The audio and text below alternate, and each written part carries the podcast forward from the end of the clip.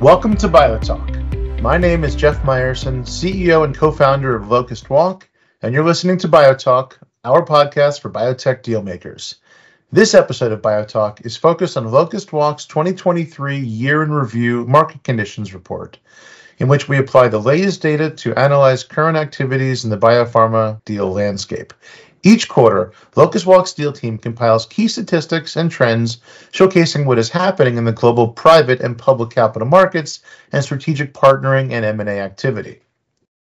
In the next few minutes, I will provide deal-making context, highlight events that have had a critical impact on the biotech industry, and provide our outlook for the future along with our advice on how you can survive as a biotech dealmaker.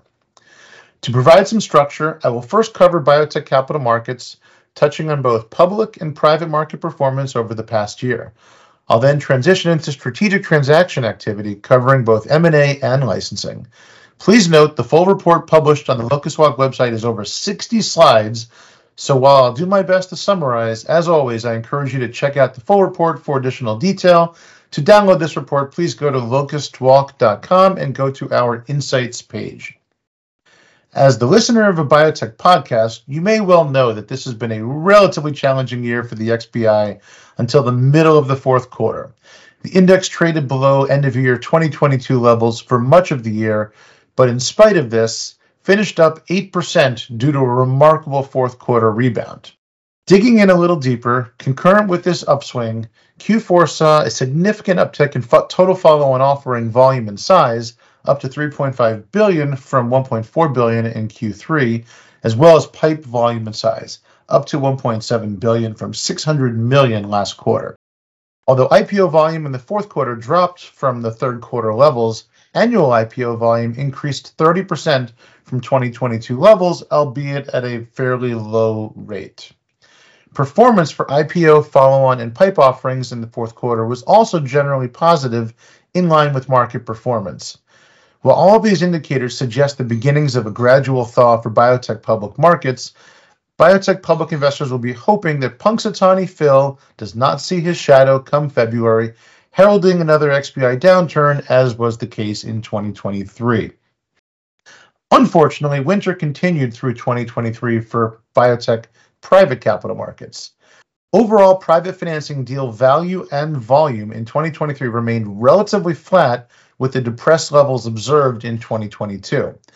Financing activity continues to be increasingly dominated by clinical stage opportunities, with deal value attributed to these deals increasing from 38% in 2021 to 58% in 2023. That's a remarkable shift from early to mid stage. Interestingly, the distribution of series rounds has remained relatively consistent over this period, suggesting that the bar for each financing round has risen somewhat uniformly across this period.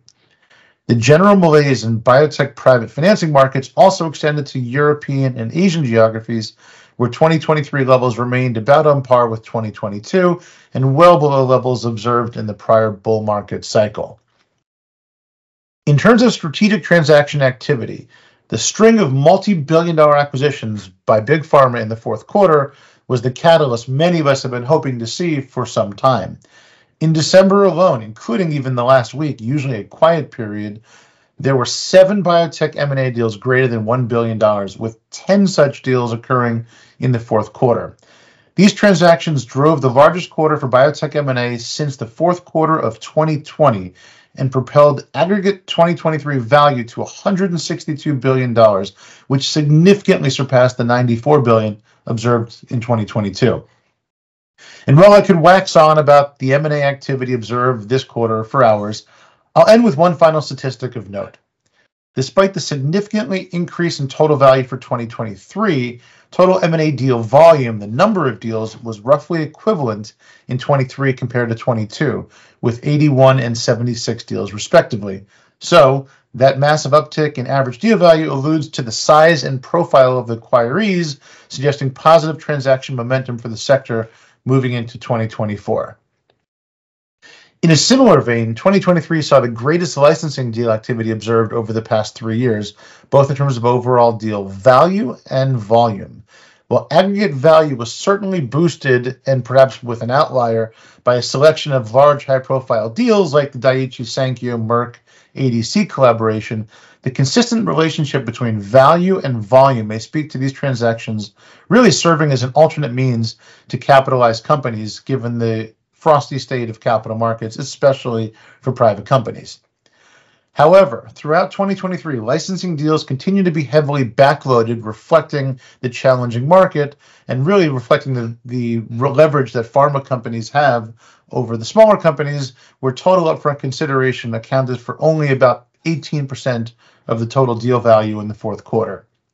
One final interesting indicator for the current state of biopharma deal making is that the aggregate licensing deal value for phase one assets jumped threefold from 2022 levels, which signifies a potential reversal in the what I call bimodal preclinical and post proof of concept deal distribution that characterized the 2022 landscape, also known as a strategic valley of death.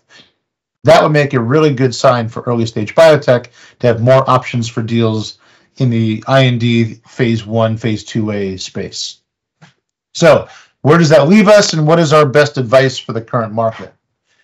While public biotech markets may be beginning to thaw, the limited IPO volume and restriction to late stage approaches suggest that the improvement in the circumstances and capital access is limited to a subset of late stage large biotechs, at least for now.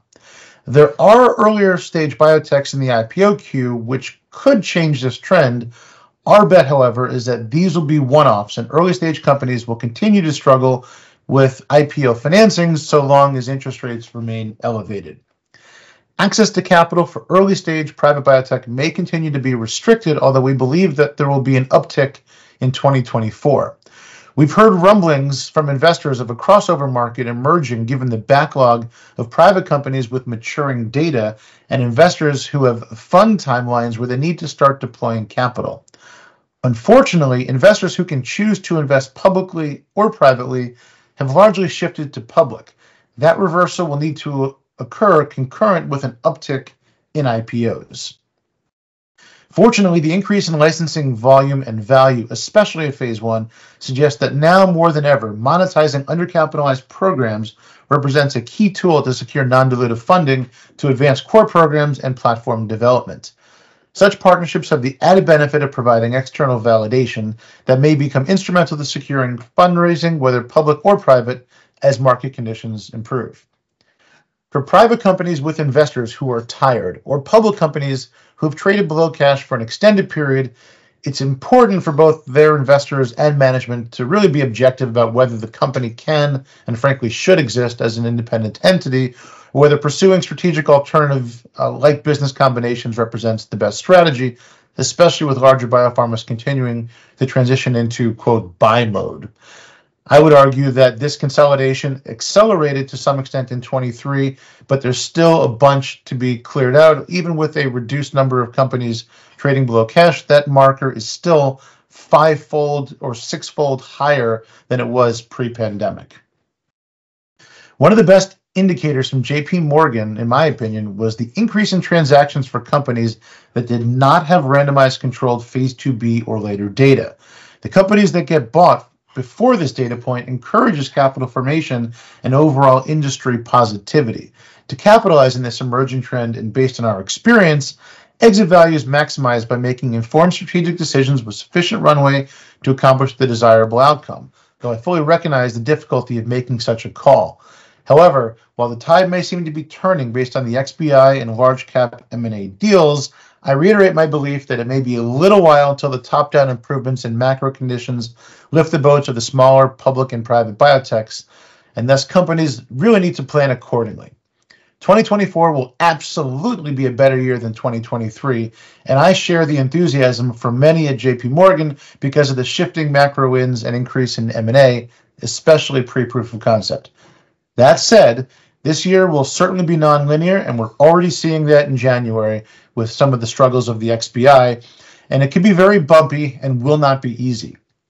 When we're writing our market conditions for 2024 at the end of the year, my prediction is more IPOs, more crossovers, similar M&A, and a general uptrend that actually might be hard to see without zooming out on the year. The good times are far from back, but we've passed the bottom of the market, and this is from someone who's been bearish and on the record as such for the past three years. As evidenced by significant approvals seen in the past year, the pace of innovation continues to be driven by strong companies advancing differentiated technologies, emphasizing the importance of pursuing robust science that address patient unmet needs.